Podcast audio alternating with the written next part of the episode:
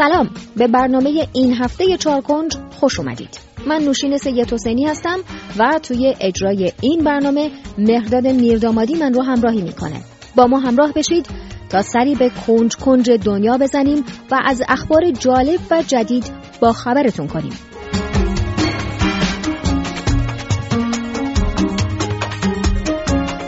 مردی در ژاپن که متقاضی رشته کارشناسی تغذیه در یک دانشگاه زنانه در شهر فوکوکای ژاپن بود بعد از اینکه به دلیل جنسیتش از این دانشگاه جواب رد گرفت رسما علیه این مرکز آموزشی شکایت و ادعای خسارت کرد. روزنامه ژاپن تایمز نوشته که این مرد متقاضی تحصیل دانشگاه را به تبعیض جنسیتی مغایر با قانون اساسی کشور متهم کرده. در شکایتنامه این فرد بیست و چند ساله که به دادگاه منطقه فوکووکا ارائه شده ضمن طرح ادعای خسارتی 5000 دلاری از دانشگاه زنانه فوکووکا خواسته شده که با درخواست پذیرشش موافقت بشه. در حالی که چهار دانشگاه تک جنسیتی زنانه در ژاپن وجود داره وکیل این مرد گفته که این نخستین باره که شکایتی علیه یک دانشگاه زنانه خصوصی یا دولتی مطرح میشه و قانونی بودنش رو زیر سوال می‌بره. دانشگاه زنانه فوکووکا تنها دانشگاه عمومی در استانه که رشته کارشناسی تغذیه رو آموزش میده. این مرد شاکی معتقده که بودجه نهادهای عمومی به وسیله مالیت دهندگان تأمین میشه و رد تقاضاش برای تحصیل در رشته کارشناسی تغذیه باعث این میشه که مجبور بشه یا در دانشگاهی بیرون از استان سکونتش و یا توی یک کالج خصوصی تحصیل کنه.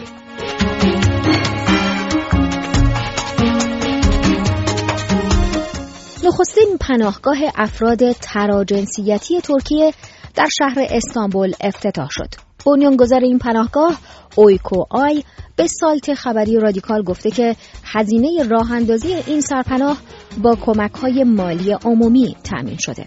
خانم اویکوآی که زنی تراجنسیتی هست خودش رو مسلمانی متعهد توصیف می‌کنه و گفته که هدفش از این کار کمک و حمایت از افراد تراجنسیتیه.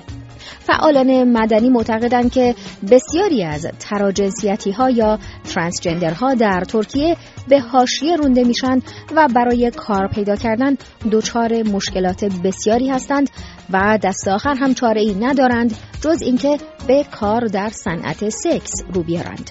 خانم آی هم تجربه مشابهی در این زمینه داره و گفته که هر کاری خواسته بکنه اعم از کارگری آشپزی یا حتی جاروزنی خیابونها با در بسته و جواب منفی روبرو می شده.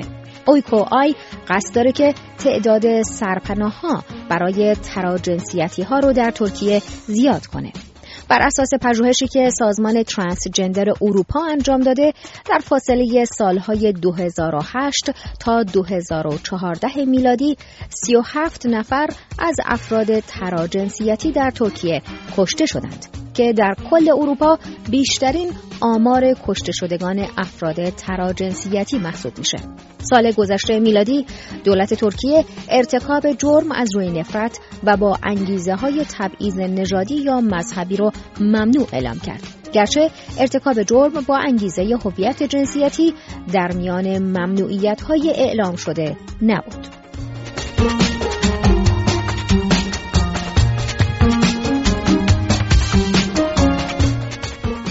باستانشناسان در یکی از پارکهای ملی غرب آمریکا یه تفنگ 132 ساله مدل وینچستر رو در حالی که به یه درخت تکیه داده شده بود پیدا کردند. این تفنگ که ساخت سال 1882 میلادی در پارک ملی گریت بیسین در ایالت نوادا پیدا شده و در طول دهه ها در معرض باد و بارون قرار داشته. به همین خاطر هم لوله این تفنگ پوسیده و هم قنداق چوبیش ترک خورده. رویترز به نقل از یکی از مسئولان این پارک ملی نوشته که قنداق این اسلحه به مرور زمان توی خاک فرو رفته بوده.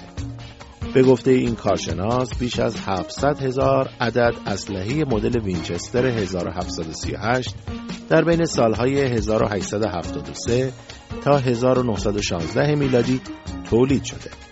و به دلیل محبوبیت زیادش بهش می‌گفتند تفنگی که بر غرب مسلط شد مکانی که این اسلحه در پارک ملی گریت بیسین پیدا شده حدود 130 سال قبل برای استخراج معدن و مزرعه داری مورد استفاده قرار می گرفته.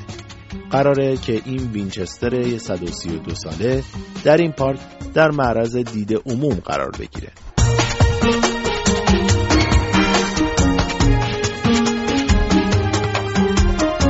در ونزوئلا به تازگی صف وایسادن تبدیل به یه شغل شده. کار از سحر شروع میشه و ساعتهای طولانی زیر آفتاب داغ منطقه کارائیب باید ایستاد، دم به تله پلیس نداد و یا به پلیس رشوه داد تا زمانی که به یه جای مرغوب جلوی یه صف طولانی رسید و اون موقع اونجا را فروخت. رویترز نوشته که ونزوئلا با کمبود بی سابقه کالاهای اساسی مواجه شده و خریداران مسترب برای تهیه مواد غذایی سوبسیددار هجوم میارن و به همین دلیل هم کار آدمهای جانگهدار در صف رونق پیدا کرده. این پدیده دو سال قبل شروع شد ولی ناگهان به دلیل کند شدن توزیع کالاها به مناسبت کریسمس و سال جدید میلادی این کشور با کمبود کالاهای اساسی مثل شیر، گوشت، دستمال توالت و پوشک بچه روبرو شد. هرچند مردم منتظر توی این صفها فقط محدود به خریدارانی نیستند که صرفاً برای رفع نیاز توی صف هستند. و خیلی از اجناسی که به مردم فروخته میشه یا سر و کلشون با قیمت دو برابر توی بازار سیاه پیدا میشه و یا اینکه به کشورهای کلمبیا و برزیل قاچاق میشن به همین دلیل هم پلیس توی فروشگاه ها حضور پررنگی داره و محدودیت هایی بر فروش اجناس اعمال می‌کنه. و حتی برای جلوگیری از مراجعه چند باره مشتری بعد از خرید اول از یک فروشگاه در یک روز روی بازوی مشتری مهر می‌زنند. نیکولاس مادورو رئیس جمهور ونزوئلا از مردم اون کشور خواسته که خرید از روی استراب رو کم کنند و گفته که هفته گذشته در طول چهار روز حدود دو سوم جمعیت سی میلیون نفری ونزوئلا از سوپرمارکت ها خرید کردند که سه برابر بیشتر از معمول بوده.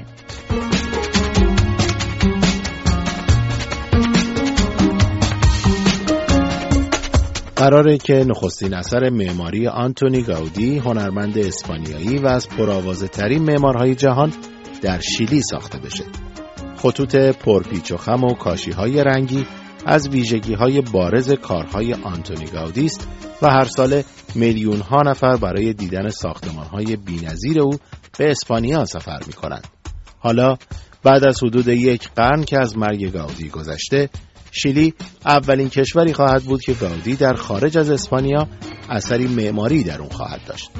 روزنامه گاردین نوشته که گاودی در سال 1915 میلادی یعنی حدود 100 سال قبل مجموعه طرحهایی مربوط به یک معبد رو برای یه راهب شیلیایی فرستاده و قراره که ساخت این معبد امسال در شهر رانکاگوا در 80 کیلومتری ساندیاگو پایتخت شیلی شروع بشه.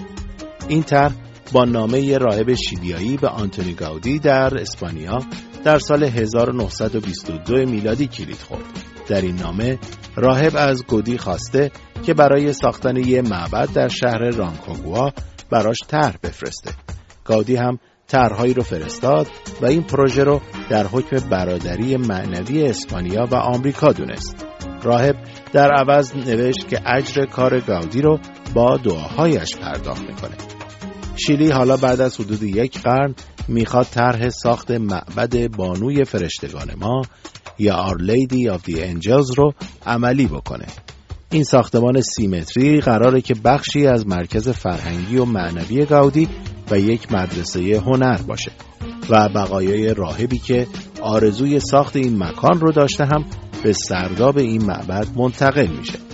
پیش بینی میشه که بازدید از این معبد تا دو سال دیگه یعنی سال 2017 میلادی امکان پذیر باشه.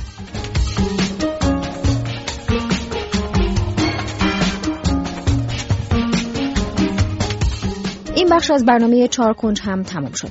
برای بهتر کردن این هفته نامه منتظر دریافت نظرات و دیدگاه های شما هستم به آدرس چارکنج عدد چهار کنج at رادیوفردا ایمیل بزنید تا هفته دیگر و چارکنج دیگر 待住。